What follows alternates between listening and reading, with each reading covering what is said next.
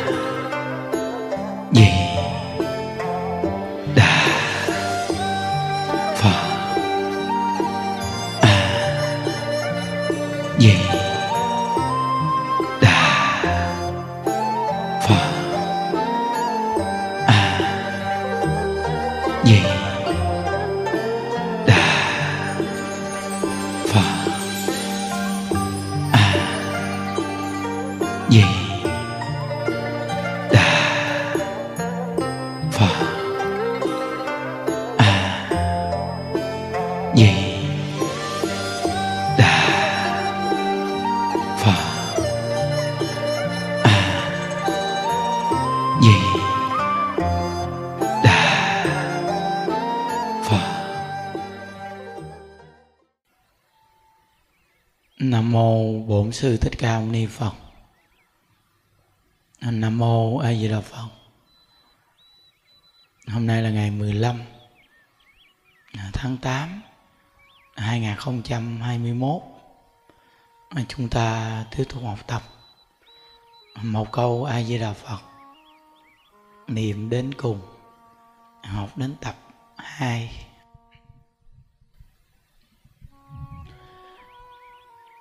ăn tổ ngày có một câu à,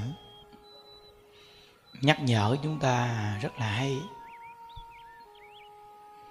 Ngài dạy rằng ngày ngài giờ quyết dứt, liền thôi dứt, chờ đợi cho xong biết chừng nào xong. Sống trong cái cuộc đời này, chúng ta sống một ngày, sống tốt đẹp một ngày trong à, hoàn cảnh thận nghịch gì, thì chúng ta cũng niệm phật. Luôn luôn là cảnh tỉnh cái tâm mình. Mạng này còn vô thường. Không chi à, là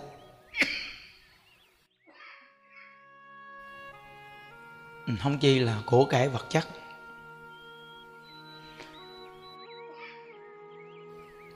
Từ nơi đó mà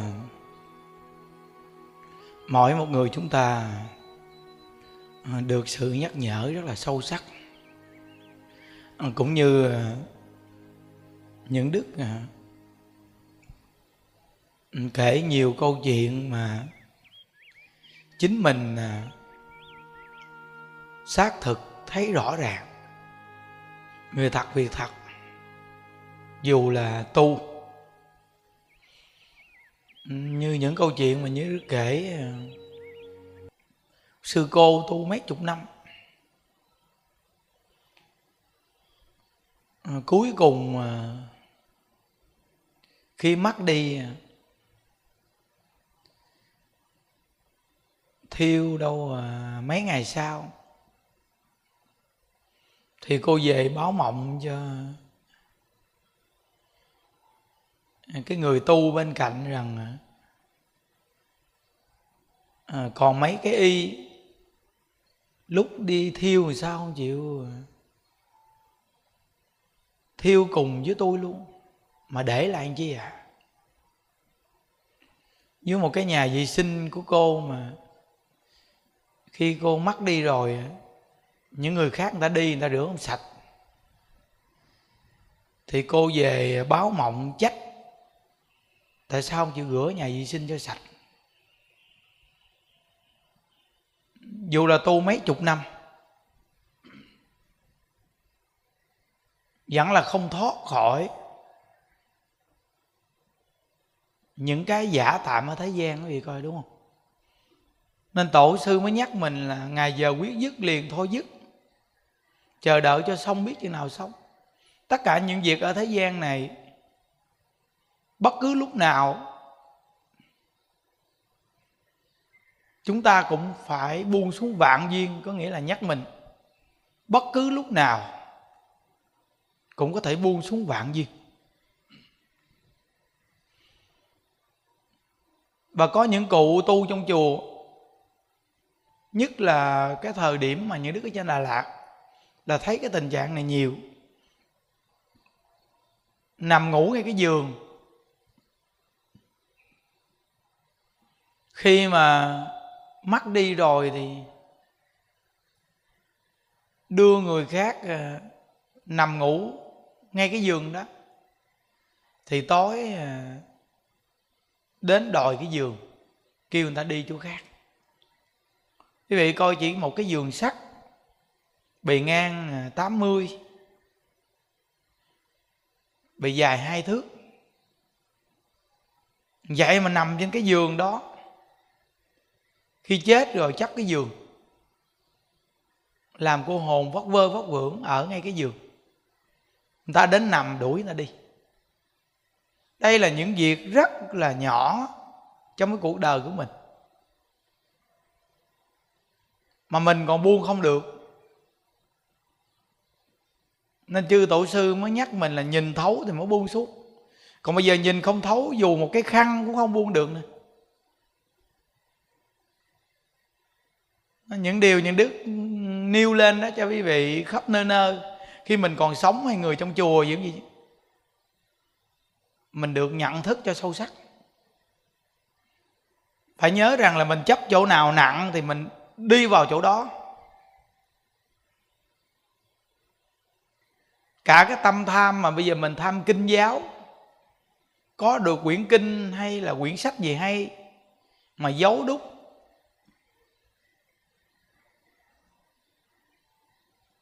tham chấp. Đại lão hòa thượng tịnh không ngày giảng thiết ngài nói rằng, tham chấp, kinh giáo, sách chư tổ sư, thì cuối cùng cũng là đọa lạc, chứ không được giảng sanh. Phật dạy mình là đoạn lòng tham, chứ không phải là chuyển đối tượng tham. Phải nhớ kỹ nha. Giống như đức đọc cái câu chuyện mà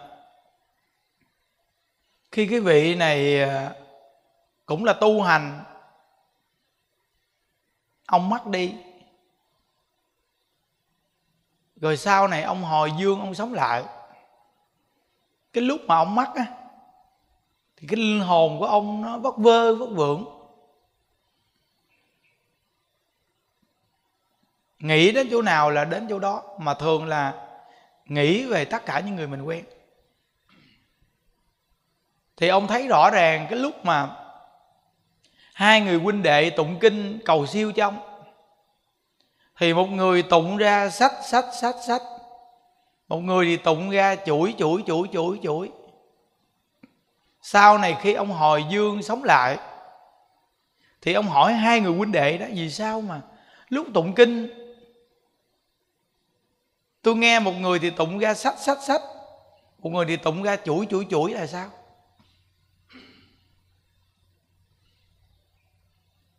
Thì hai người huynh đệ tu hành cũng rất là hổ thẹn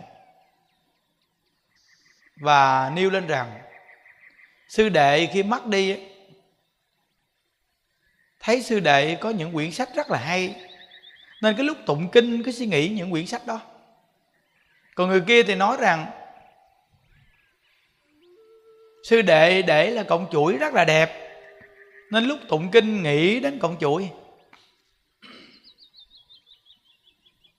Nên lúc tụng kinh nghĩ đến sách, tụng ra sách. Nghĩ đến chuỗi, tụng ra chuỗi.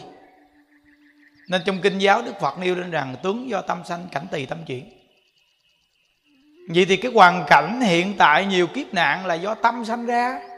Từ cái tâm tạo ác mà hiện ra cái cảnh xấu như vậy. Nên mới nói rằng là một con người tâm thiện, họ đến một cái hoàn cảnh bất thiện. Họ ở thời gian thì hoàn cảnh đã thiện. Một con người tâm địa bất thiện, đi đến một hoàn cảnh thiện, họ ở đó một thời gian, nếu họ không sửa đổi lỗi lầm, thì hoàn cảnh thiện đã trở thành bất thiện, hoàn cảnh nó xấu. Từ nơi đó mà chúng ta là người nghe Phật pháp, phát cái tâm thiện niệm niệm, nghĩ lợi ích cho mọi người. Và niệm niệm, nhớ phật niệm phật đây là chỗ rất thù thắng quý vị nên đi cảnh giới chúng ta ở, xung quanh toàn là khu công nghiệp. Lúc trước những đức mới đi xuống đây, cái mùi bên khu công nghiệp nó xả ra, hôi khó chịu vô cùng. Vậy mà mấy trăm con người ở đây cứ lo niệm phật. Từ từ rồi hoàn cảnh ở đây càng ngày càng tốt đẹp. Và tất cả những mùi hôi người ta xả biết nó bay ra mất tiêu chưa rõ ràng xác thực một trăm phần trăm. Nên mỗi một người mình á, nghe được Phật pháp đó quý vị.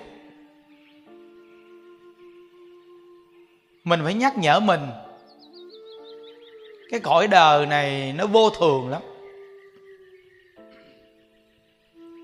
Cái thân này bữa nay sống ngày mai chết.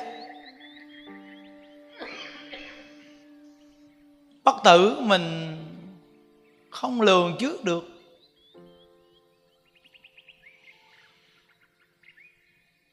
Không chỉ là của cải vật chất, có cái gì là tồn tại đâu. Nên trong chùa, những đứa có thường nhắc đại chúng trong chùa, nhất là các cụ. Nhiều chục năm mình nó đã nặng về cái tình chấp và tham chấp. Nếu như cái lúc cuối đời này mà mình không được người mà khuôn khép mình, thì cuối cuộc đời các cụ là tiêu rồi các cụ nghe mấy câu đầu như đức nói, một cái giường mà còn chấp, một cái nhà vệ sinh chấp. Người tu mấy chục năm mà một chiếc y cuối cuộc đời vậy mà không đi được. Nên chỉ có chấp a di đà phật. Cầu sanh cực lạc thì mới được giải thoát. Còn chấp bất cứ một cái gì, có cái tướng mà chúng ta thấy được ở cái cõi đời này là không giảng sanh.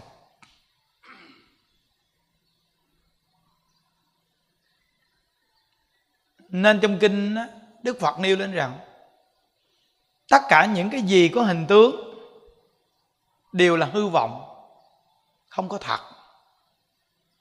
Mà chúng ta đi chấp vào cái của cải vật chất ở thế gian này, nên chúng ta tu hành nhưng không được giảng sanh. Những cái chỗ này rất là quan trọng mà tất cả người tu, xuất gia hay cư sĩ tại gia, chúng ta nên cảnh tỉnh mình quý vị à nên cảnh tỉnh mình đi. Đây là những cái việc quá nhỏ. Vì mà mình vượt qua không được. Giống như lúc trước có một bà cụ này, bà ở trong chùa mà bà nặng nề vô cùng luôn. Thì vì biết rằng ở trong chùa mình thì thường là những đức khuôn khép cũng kỹ. Nhưng mà có những người tập khí họ nặng quá, họ không có tiếp nhận được.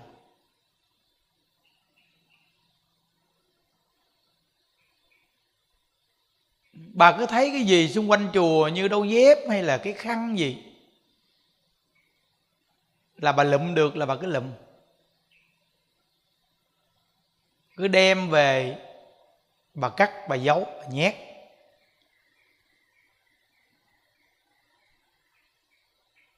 Mà những người mà tính tình như vậy, khi mà cuối cùng chết, kỳ cục lắm quý vị ơi. Thổi tướng xấu. Nên phật dạy rất rõ ràng cái tâm sân hận chiêu cảm cảnh giới địa ngục. Cái tâm tham lam chiêu cảm cảnh giới ngạ quỷ. Cái tâm ngu si chiêu cảm cảnh giới súc sanh. Không? nên bây giờ lòng tham cực điểm. Thì hiện cái tướng của ngạ quỷ vì coi cái tướng ngạ quỷ đẹp không? Sao đẹp được?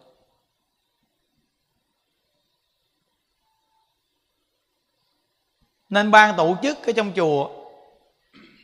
Hai bên đậu tràng những đức sắp xếp là mỗi ngày quét dọn phòng ốc tất cả quý sư cô, quý cụ. Còn ban của ờ, quý thầy, quý chú thì có vị trí mình quét dọn. Thấy phòng ốc hoặc là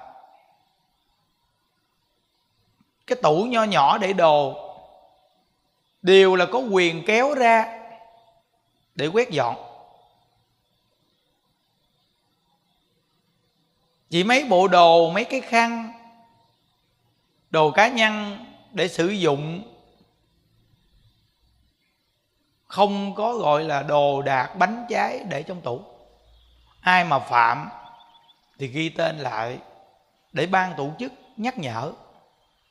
Nhưng mà mình lớn rồi, bị nhắc nhở những điều đó rất là kỳ cục. Thí dụ như mình vào ngôi tam bảo mình tu, người ta cũng đi tu mà người ta còn khỏe bây giờ người ta dọn dẹp phòng ốc cho mình. Mà chỗ ngủ của mình chỗ ở của mình dơ giấy quá nó kỳ cục lắm quý vị ơi. Nó ngại dữ lắm luôn nó thật đó, rất là ngại. Rồi mình vào ngôi tam bảo á bây giờ mình tuổi già mình được vào ngôi tam bảo. Nên mới có cái câu là chùa là tổ ấm ta về. Mà quý vị công nhận rằng là một cái tổ ấm cảm thấy ấm áp không? Dù mình ở nhà, mình lo cho gia đình, sanh con, nuôi con, nhưng quý vị thấy rằng tuổi già mình ở gia đình nó không cảm thấy ấm áp. Có khi mình vẫn bị cô đơn. Vậy mà mình vào ngôi tam bảo, mình cảm thấy ấm áp. Một đại gia đình sống có tình cảm. Thì mình nên trân quý cái tình cảm này chứ quý vị. Nên trân quý chứ mình ở mà bày hày dơ giấy cho người ta dọn dẹp cho mình thì mặt mũi nào? Nhìn mọi người nó rất kỳ cục. Rồi mình vào ngôi tam bảo, có khi mình hỗn ẩu mà nói chuyện tầm bậy, rồi quý thầy còn trẻ đáng tuổi con mình. Mà với quý thầy sắp xếp giải quyết vấn đề nếu mà không ổn. Quý thầy gọi con cháu lên cái điều này nó quá kỳ cục. Con cháu của mình, nó không lo cho mình được, nhưng mà nó mà nghe mình như vậy, nó nó mắc cỡ. Và nếu mà nó đưa mình về nhà, nó mà lo cho mình, nó cũng nói này nói kia. Bà đã vô chùa mà người ta còn không chấp nhận bà mà. Bà sống trong chùa, người ta lo không, mà người ta còn không chấp nhận bà, thì bà như thế nào? Bà phải suy nghĩ lại chứ cái này nó coi kỳ lắm. Nên ở trong ngôi tam bảo nó phải được sự nhắc nhở. Hay là cái người mình ở ngoài đời mình muốn đi vô chùa tu, mình phải suy nghĩ cho thật kỹ. Mình phải nhận thức cho sâu sắc, phải gọt sạch những cái tâm mà tham chấp, dính mắc cái này kia của mình đi. Mình bước vào ngôi tam bảo là mình nhập chúng liền. Tại mình nghe mình hiểu rồi. Nó được lợi ích là nhờ cái khuôn khép giúp cho mình nhập chúng thì mình cùng tu với đại chúng thì mình mới có cơ hội đời này giảng sanh. Cái này rất là quan trọng. Cả là các vị ở nhà tu cũng vậy. Tự mình khuôn khép đi. Từ đồ đạc dư nhiều quá, mình cho những người ta không có đồ bặn đi. Còn của cải vật chất, bây giờ mình già, cái gì mình chia chác cho con cháu thì mình chia. Còn cái nào của mình thì mình làm phước thiện, mình làm những điều tốt đẹp gì mình chân thật mình làm đi những đức tin một trăm phần trăm lời của Phật dạy. Càng bố thí thì càng nhiều, quý vị à. Những đức nói thật nó một trăm phần trăm luôn, càng bố thí càng nhiều. Tài thí thì giàu có, mà pháp thí thì thông minh trí tuệ. Còn phóng sanh, ăn chay, gặp người ta bất an an tâm cho người ta thì sức khỏe, tuổi thọ kéo dài. Gieo nhân thì gặt quả, một trăm phần trăm. Nên tất cả những tài vật gì mình có lúc mình đang còn sống này nè, nhất là những người lớn tuổi, mình giải quyết cho gọn hết đi. Để khi cuối cuộc đời của người mình á, đi cho nó nhẹ nhàng. Cũng như những câu chuyện như đức kể, một cái giường còn chấp làm ma giữ giường. Tu mấy chục năm mà làm ma giữ cái y. Dính mắt rồi.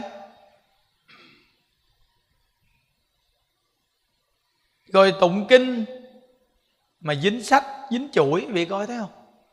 Người xuất gia tu hành hay hàng cư sĩ tại gia cũng dính hết trơn. Nên chúng ta phải được sự nhắc nhở. Nên trong chùa bây giờ người ta hộ trì cho mình những đức thấy là quá đặc biệt, quá tiện. Trên con đường tu giải thoát, quá tiện. Này là hộ trì cho mình đó cuộc sống. Thí dụ như bao nhiêu sư cô đi ở trong chùa, quý vị để ý rõ ràng nếu như mình mà không gặp một đạo tràng lo lắng, đầy đủ hết lúc còn sống cho đến khi mình mất thì mình có khi mình đi nhận cúng dường này kia phải để dành. Để sau này mình chết để có chút đỉnh tiền lo cho mình, hoặc bệnh đau có tiền lo cho mình. Còn bây giờ mình ở trong chùa quý vị thấy rõ ràng như một sư cô vừa mới mắt những đức lo hết trơn, sư cô, không có cần suy nghĩ tới gì chứ. Không có tiền bạc gì hết trơn, nên đi rất nhẹ nhàng. Sư cô đi cũng rất là tốt, nhẹ nhàng. Tại không có cái gì vốn biếu chân đi nhẹ nhàng. Nếu như bây giờ mà còn số tiền giữ gìn mà chưa giải quyết xong, là phiền phức quý vị á. Nên cái việc mà trong chùa mà người ta sắp xếp gì cho mình là gọi là hộ trì cho mình lớn lắm. Từ là người xuất gia tới hàng cư sĩ, hộ trì cho mình rất là lớn. Rồi mình không có nghe điện thoại, mình không có đi mượn điện thoại mình ở trong chùa, quy định của nhà chùa đưa ra mình phải làm cho đúng. Mình đã ở đây, người ta lo cho mình mà mình phải theo quy định, người ta đưa ra chứ. Còn nếu mình thấy chịu không được thì mình tự sắp xếp. Mình đừng có làm phiền cái nội bộ người ta sắp xếp, đúng không? Ở nhà mình có mấy người đây mình cực quá trời. Không chỉ cái nội bộ người ta, mấy trăm người. Mình phải suy nghĩ, cỡ nào sống cũng phải có tình, có nghĩa phải nhớ chứ nên thí dụ như giờ mình trong chùa đi, mình gặp ai có điện thoại mình mượn người ta, quý thầy biết được mặt mũi mình nhìn kỳ cục quá. Mình đã xác định mình ở trong chùa là mình phải nghiêm túc, mình chấp hành nội quy cho tốt mà. Không nói gì. Phải nhớ. Nên những điều những đức nhắc nhở ở đây á, cả người trong chùa hay là người ngoài đời cái gì chứ? Những cái gì cần giải quyết thì giải quyết cho nó gọn hết đi nên mới nói là ngày giờ quyết dứt liền thôi dứt. Mà nó không có cái gì nặng gánh thì nó dứt dễ. Chứ chờ đợi cho xong biết khi nào xong. Có những người nói, để con lo việc trong nhà hay việc chùa gì, xong đâu vào đó trơn thì lúc đó còn niệm phật. Đừng có nghĩ như vậy. Có khi cơn vô thường nó đến với mình bất tử lắm. Thì sống ở cái cuộc đời này phải làm việc thôi. Người tu hay người không tu gì cũng phải có cái việc gì để làm làm tu, làm việc, đi đứng nằm ngồi cái miệng cứ niệm phật. Làm việc thì cứ làm việc. Gầy dựng mình niệm phật chứ đừng có đợi xong việc hết rồi lúc đó mới niệm phật. Có khi đêm nay hay một chút gì cơn vô thuận đến với mình bất tử. Mình ngã ngửa ngang mình chết. Thì nó lún một đời mình uổng quá, đừng có đợi chờ sống với cuộc đời này đừng có đợi chờ chứ á phải nắm bắt cơ hội liền. Nên tất cả những người mà ở trong chùa những đức nói cái nhân duyên quý vị quá thù thắng. Không có dính phật sự gì hết. Mà được hộ trì quá lớn. Mình chỉ cần chấp hành nội quy sống cho đàng hoàng. Trời ơi, chỗ ngủ, có chỗ ngủ là được rồi. Mền cũ có người mua mình mới các cụ mà mền gói dơ có người lôi ra giặt vũ cho mình. Phòng ốc có người lao dọn. Tu xong xuống nhà ăn có người dọn sẵn. Sự hộ trì này quá lớn quý vị à. Cái công đức niệm phật mới được như vậy, mình phải biết chăn quý kìa. Không chăn quý rồi duyên nó hết rồi tự nhiên nó đẩy mình ra khỏi chùa. Khổ lắm nên tất cả những người xuất gia trong chùa mình, cái nhân duyên này là cái nhân duyên người ta hộ trì cho mình lớn dữ lắm đó. Rất là lớn. Quý vị suy nghĩ đi. Bây giờ nếu mà không có cuộc sống mà tự mình lo, thì mình cũng phải tìm cách xin người này, xin người nọ. Rồi lúc bình thường thì đi chỗ này, đi chỗ kia để nhận cúng dường. Rồi trong cái thời điểm dịch bệnh này quý vị coi, không ai đi đâu cúng dường được cho người xuất gia mà ở cốc, ở riêng biệt quý vị coi người ta khổ cỡ nào khó khăn cỡ nào đây? Nên mình ở trong chùa, mình nương chúng nhờ chúng. Cái đại chúng hộ trì cho mình như vậy, mình phải biết trân quý kìa.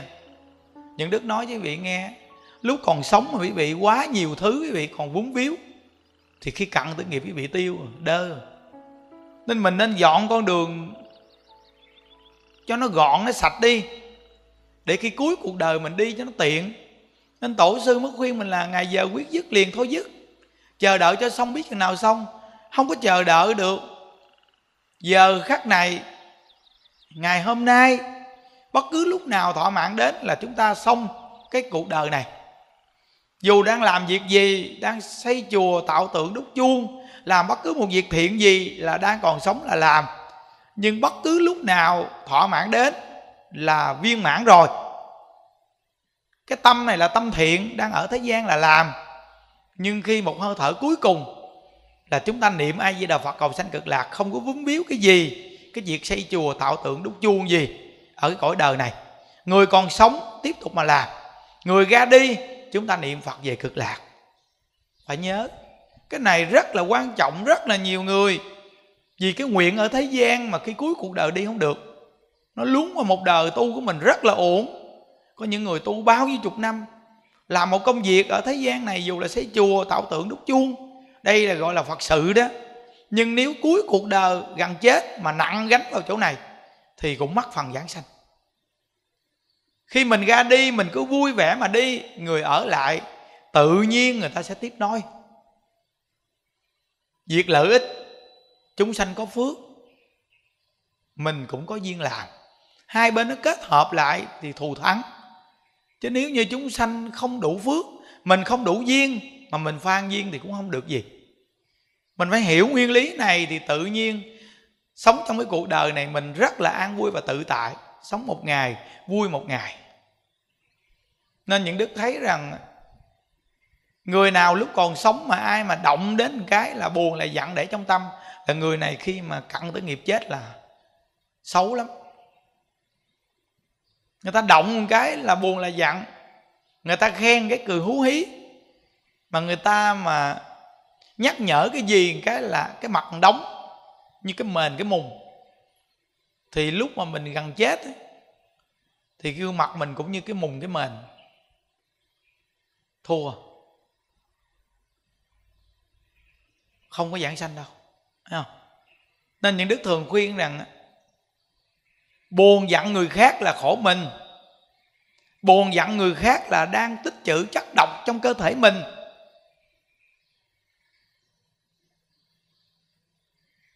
Mỗi ngày buồn giận người khác là mình đi đâu mình cũng phun độc cho người ta đó. Mà độc dính người ta thì không có nhiêu mà độc á, nó đi vào máu mình thì nặng nề. Nên mình là người tu hành nhắc nhở mình đừng nên buồn giận người khác để trong tâm. Mà cái tâm buồn giận người khác để trong tâm, nó cũng do cái tình chấp về thân, tình chấp về của cải. Nếu như về thân nó không nặng nề, về của cải nó không nặng nề, vậy thì tức khắc con người này tự tại, vui vẻ. Chắc chắn. Nên ở trong chùa mình là những đức nói sự hộ trì cực kỳ là lớn. Không có cần giữ tiền bạc gì, quý vị thấy rõ ràng bao nhiêu người mắc nên có những người trong chùa mà nói rằng, để con để dành số tiền hoặc con gỡ tiền cho ai? Con gỡ tiền cho người nào để làm chi?